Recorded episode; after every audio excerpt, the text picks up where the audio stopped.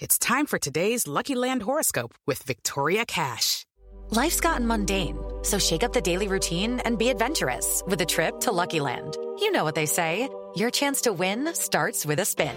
So go to LuckyLandSlots.com to play over 100 social casino-style games for free for your chance to redeem some serious prizes. Get lucky today at LuckyLandSlots.com. Available to players in the U.S., excluding Washington and Michigan. No purchase necessary. VGW Group. Void where prohibited by law. 18+. Terms and conditions apply.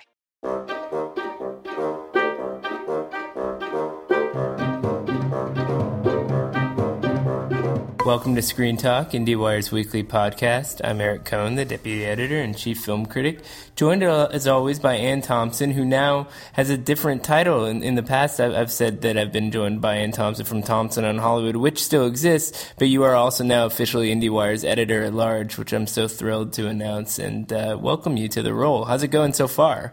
Really good. I mean, technically, I have been Editor-at-Large for a really long time, but sort of part-time, you know, working with you guys while I ran the blog. But now I'm full-time on staff as a salaried employee of IndieWire and Penske Media. And I'm going to go to the new offices in Santa Monica when I get back from South by. I'm in Austin. I am here ahead of you for a change. You beat me down there. I'm so jealous because usually I like to get there and kind of get settled. But I teach on Friday mornings. I was in LA. I needed to kind of rev my engines. I have seen a lot of movies that are at South by Southwest already. I'm not at liberty to talk about them in too much detail yet, but it's looking like a good year.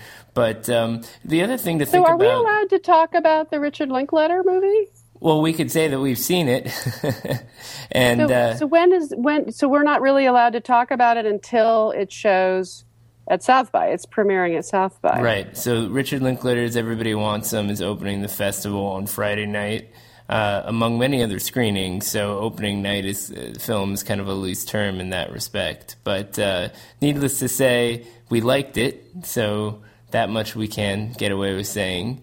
Yes, I'm gonna talk to Richard. Well, here he's obviously based in Austin, so this is his home turf, and he's opened many films at South by Southwest in the past. And what's fun about this is that I'm not going to review it now. I'm just going to say that it's a sort of a loose sequel to, if not a sequel to, Dazed and Confused. And I got in last night pretty late from New York, and what did I do? I watched Dazed and Confused, you know, just to sort of, you know, remind myself. How does it hold up?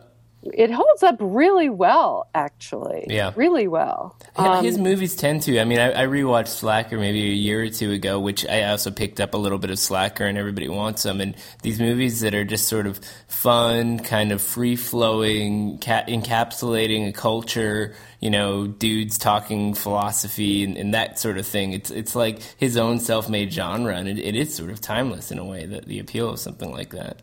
Although this is squarely set, you know, exactly 4 years after the high school seniors and there is a group of kids who are baseball players in this who could be the grown up kid, you know, versions of it's a baseball team, you know. So anyway, we shall dig into this in more detail, but he basically takes the same aesthetic from Dazed and Confused. I was just sort of curious to see if it was exactly the same, and it is.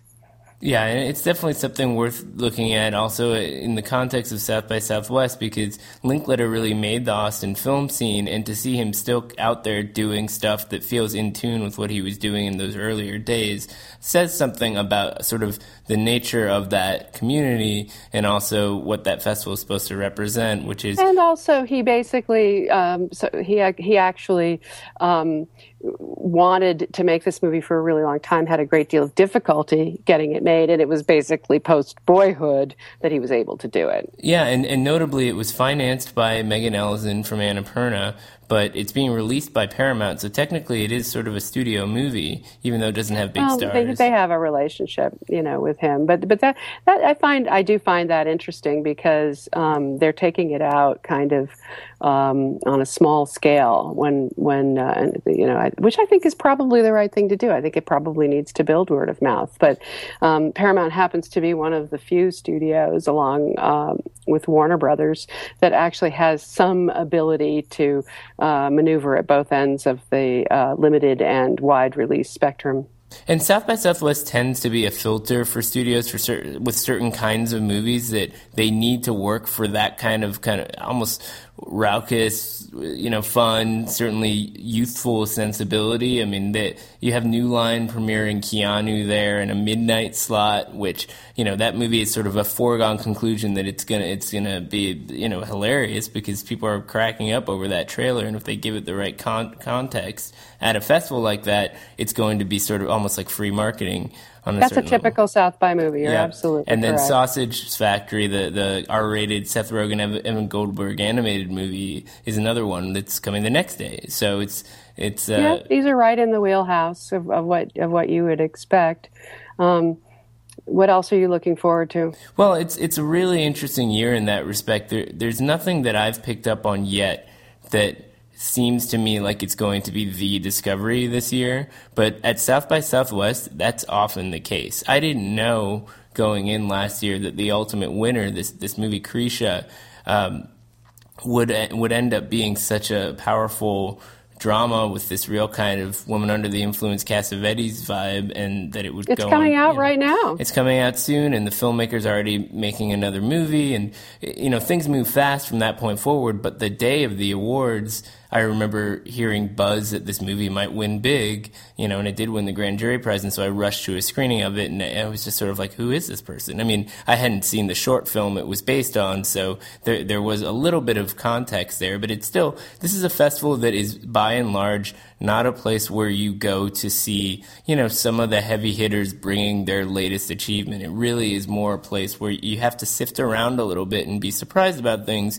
which makes the job more interesting. It can also be a lot harder because so there's some returning alumni, people like Ty West, coming back. I'm going to be covering the Galen Hurd keynote because, of course, there's the interactive, and Obama is coming on Friday. And I've actually applied to the White House for credentials to cover the Obama keynote, which is a first for me. It's sort of a lottery. God knows if I'm going to get in or not. Rising up in the world. But it's actually kind of funny because the whole thing with Obama going to South by Southwest is it dominates the headlines in a way that, on the one hand, can be perceived as a negative development for the entertainment or the culture side of South by Southwest because it hijacks a lot of the attention to some of the other things that tend to be talked about there, and I doubt that Obama is eager to see some of the movies in the lineup, I mean,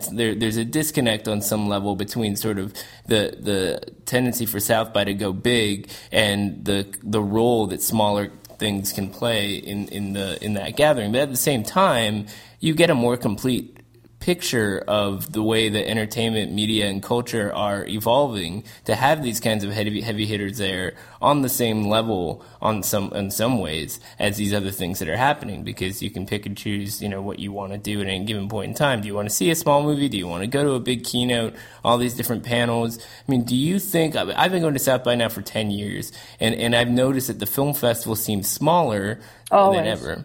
But do you think it always seems smaller, and it always seems as though what it is? I think there's a certain aspect of the movie business which is that John Pearson picked up on years ago, which is when we were talking about Sundance. I mean, if you think about the way Linklater and Slackers emerged at Sundance, and Kevin Smith and any number of filmmakers, you have a situation where it's all about these emerging talents who are telling young people's stories, Krisha being a very distinct exception to that.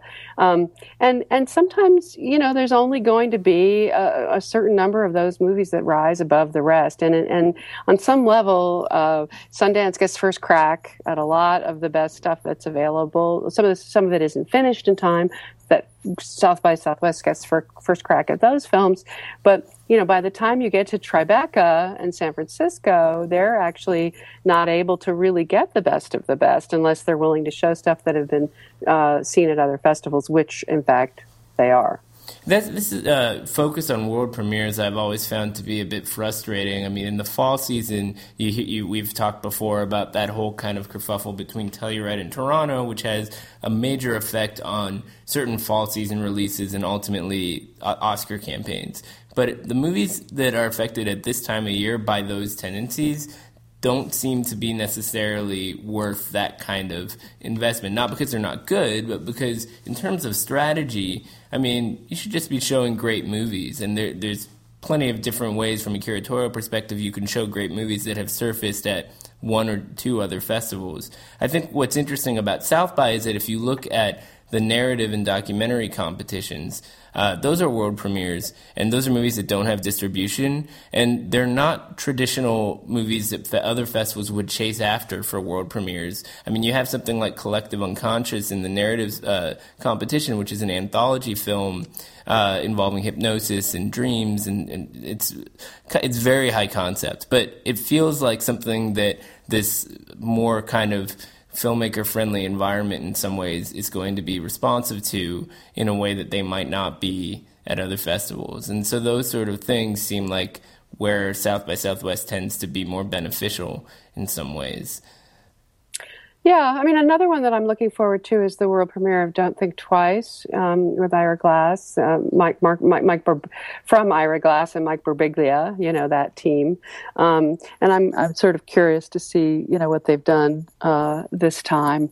And that's more of the thinking man's indie film kind of scenario, as opposed to, you know, something more broad like the different TV series that are going to be shown here, which I don't know if I'm totally, we'll see, you know, the Hunter's Prey or whatever these things are, Preacher, you know, there's all these things to look for, and I'm not sure what they're going to be. Well, you mentioned Preacher, that's a TV show, and there's 5 right. shows being showcased at South by Southwest this year, and one of the things that has been really unique in the last year or so is that different festivals have tried showcasing TV in various ways. Toronto did a big push on TV the past fall. For the first time. Yeah, for the first time. South By's been doing their TV section for a while. But they started with Lena Dunham because she was one of their own. Yeah, exactly, because she had a debut in Girls. There. Exactly. So now you've got this section that's showcasing things like Preacher, which Seth Rogen is involved with, and it more than ever before, it does seem like there is some kind of overlap. At the same time, there's a lot more films at this festival than there are TV. And what I think is notable about that is that TV requires a much more sort of extreme curatorial eye in some ways. And so if this is not a great year for the TV section at South by, that may say something in general about kind of where TV's at, versus if these 5 shows are all really great, I think it'll give us a real sense of, you know, I don't think these shows represent the best of TV by any means.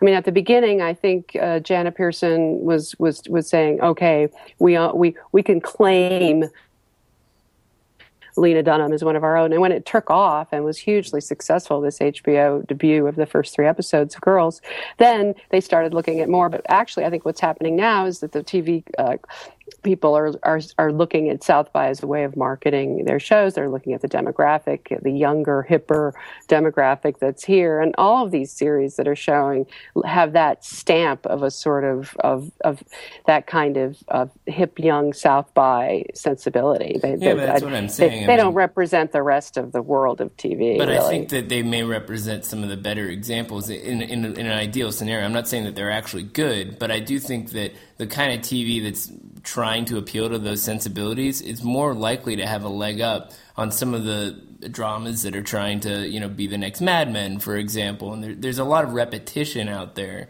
In this lineup, I'm seeing things that are trying to be edgier, and the medium obviously needs to be shaken up a little bit. And so, you know, one of the things that's concerning on some level about the golden age of TV, as we call it, is that like studio tentpoles that are successful, you tend to see cookie cutter formula a lot of times. And on some level, I think or the TV a TV series could start off really well and be super interesting, and then after the pilot, where they spent millions of dollars, it goes downhill. Right. You know, this is my frequent experience. Although I have to say, I loved binging on. This has nothing to do with South by. I loved binging on House of Cards over the weekend. I saw 8 episodes. It was crazy. Well, speaking of binge viewing, I mean, one of the things that's sort of, you know, the elephant in the room at film festivals now is just the whole idea of going to an environment to watch things when you can just watch them at home is a bit of a dated concept to a lot of people, and film festivals are a nice reminder of the communal element. But I do notice that the industry presence at South by is not something that you really get. No. A lot of people watch things remotely. There's no acquisitions here. It really does. I mean, there are a few people. Submarine, Josh and Dan Braun are here, and they have some films to sell, but because they have a lot of docs that they look at, and there is a doc presence here. But I agree with you. This is not an acquisitions festival. And things will sell. I mean, there are plenty of movies that have not been picked up yet, and you know, there's a documentary called Beware the Slender Man that HBO picked up in advance of the festival. And Netflix has already made some acquisitions, of course, and you can expect those things to happen. But there's something about the way in which South by is designed that it doesn't really open itself up to the industry element the way that, say, Sundance is sort of bringing all those people together. I mean, it seems like it's much more catered to this sort of creative class, if you will, which is... I think what happens is that the agencies, basically having gone to Sundance, where they do an enormous amount of talent scouting, and the casting agents and so forth do it too, I think what happens at South by is that there's usually one or two movies that break out, new talent that break out, you know, whatever year's version of Aaron Katz or David Lowery or Amy Simetz or whoever it is, and then they catch up with them when they, you know, after they read what we write. That's mm-hmm. It's our job to tell them what's going on. Mm-hmm. So in the meantime, there's also all these panels. So it's like if you feel like you need to take a break from a screening room, you can listen to somebody pontificate on something. And South by Southwest, oh, joy. I mean, they really elevate the idea. You don't have to come. I'm the moderator, so I won't be pontificating. Well, why don't you tell us about the one that you're doing? Oh, it's about shorts, and it's such an interesting business because I'm learning about it too. You know, because it's basically with the new multimedia universe and the mobile universe and everything else, everybody's figured out that there's a big market now, not only for using shorts as a audition for, you know, new talent and maybe turning it into a feature if it hits with people, but also I've been very impressed with the New Yorker Presents, and Kahani Cooperman is on this panel, and she and some of her filmmakers will be there, and so she's been putting all sorts of different kinds of shorts together for that Amazon series. I think that the short film question is maybe one that doesn't get discussed enough, because more than ever before, you could actually make a living making short films. Right. I mean, it seems which didn't used to be true. Right. Yeah. It was just sort of a starting point, and then you could get some gig doing something on the basis of it to prove yourself. But maybe there are some bigger questions also involving, you know, how much money can somebody actually make if you get your short film on iTunes or Vimeo or things like that. I would like to know the answers. So for me, I like doing these panels, especially when it's a new arena that I am not well-versed in. And I can just ask genuine questions to find out what the answers are. It helps me. Yeah, no, absolutely. I mean, I did a panel 2 years ago with the folks from High Maintenance when they were beaming about their success with Vimeo and how they had started this web series that gradually gained momentum independently, and then Vimeo invested in them. And then all of a sudden, they signed with HBO. So seeing how those pieces come together is always really crucial to understanding kind of how entertainment itself is evolving. So, you know, in that respect, being on the ground at South by and just kind of talking to people and running into people and seeing on the badge, like, oh, you work at this startup with a really weird name I've never heard of, and then you have a conversation, and maybe they're full of it. That's what it's all about. Yeah, I remember learning about Foursquare for the first time when I came here. I remember Twitter. On the plane. I know. And on the plane last night, I was sitting with these two young guys who were coming to South by, and I was just fascinated with how one of them managed to load his PDF of the South by program onto my computer, using Bluetooth. It was great because we were stuck on the runway for hours waiting for the captain whose car had broken down in traffic and gotten towed, and which was not a confidence booster for this particular Delta Airlines flight. But yes, I'm safe and I'm here. And now you're about to dash off because you're going to that nice prelude to South by each year, the Austin Hall of Fame Awards that the Austin Film Society puts together. And who's getting honored tonight? Oh God, I think Linklater is going to be. He's involved. Such an also ran, that guy.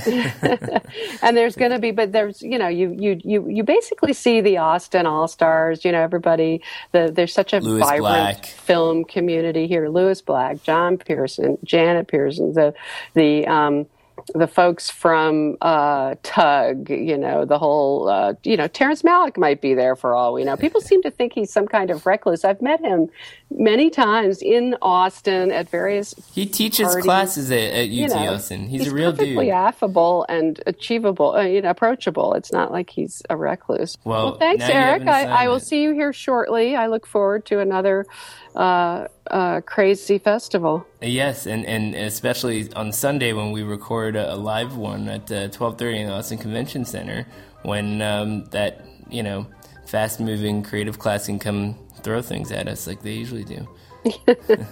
Bye bye.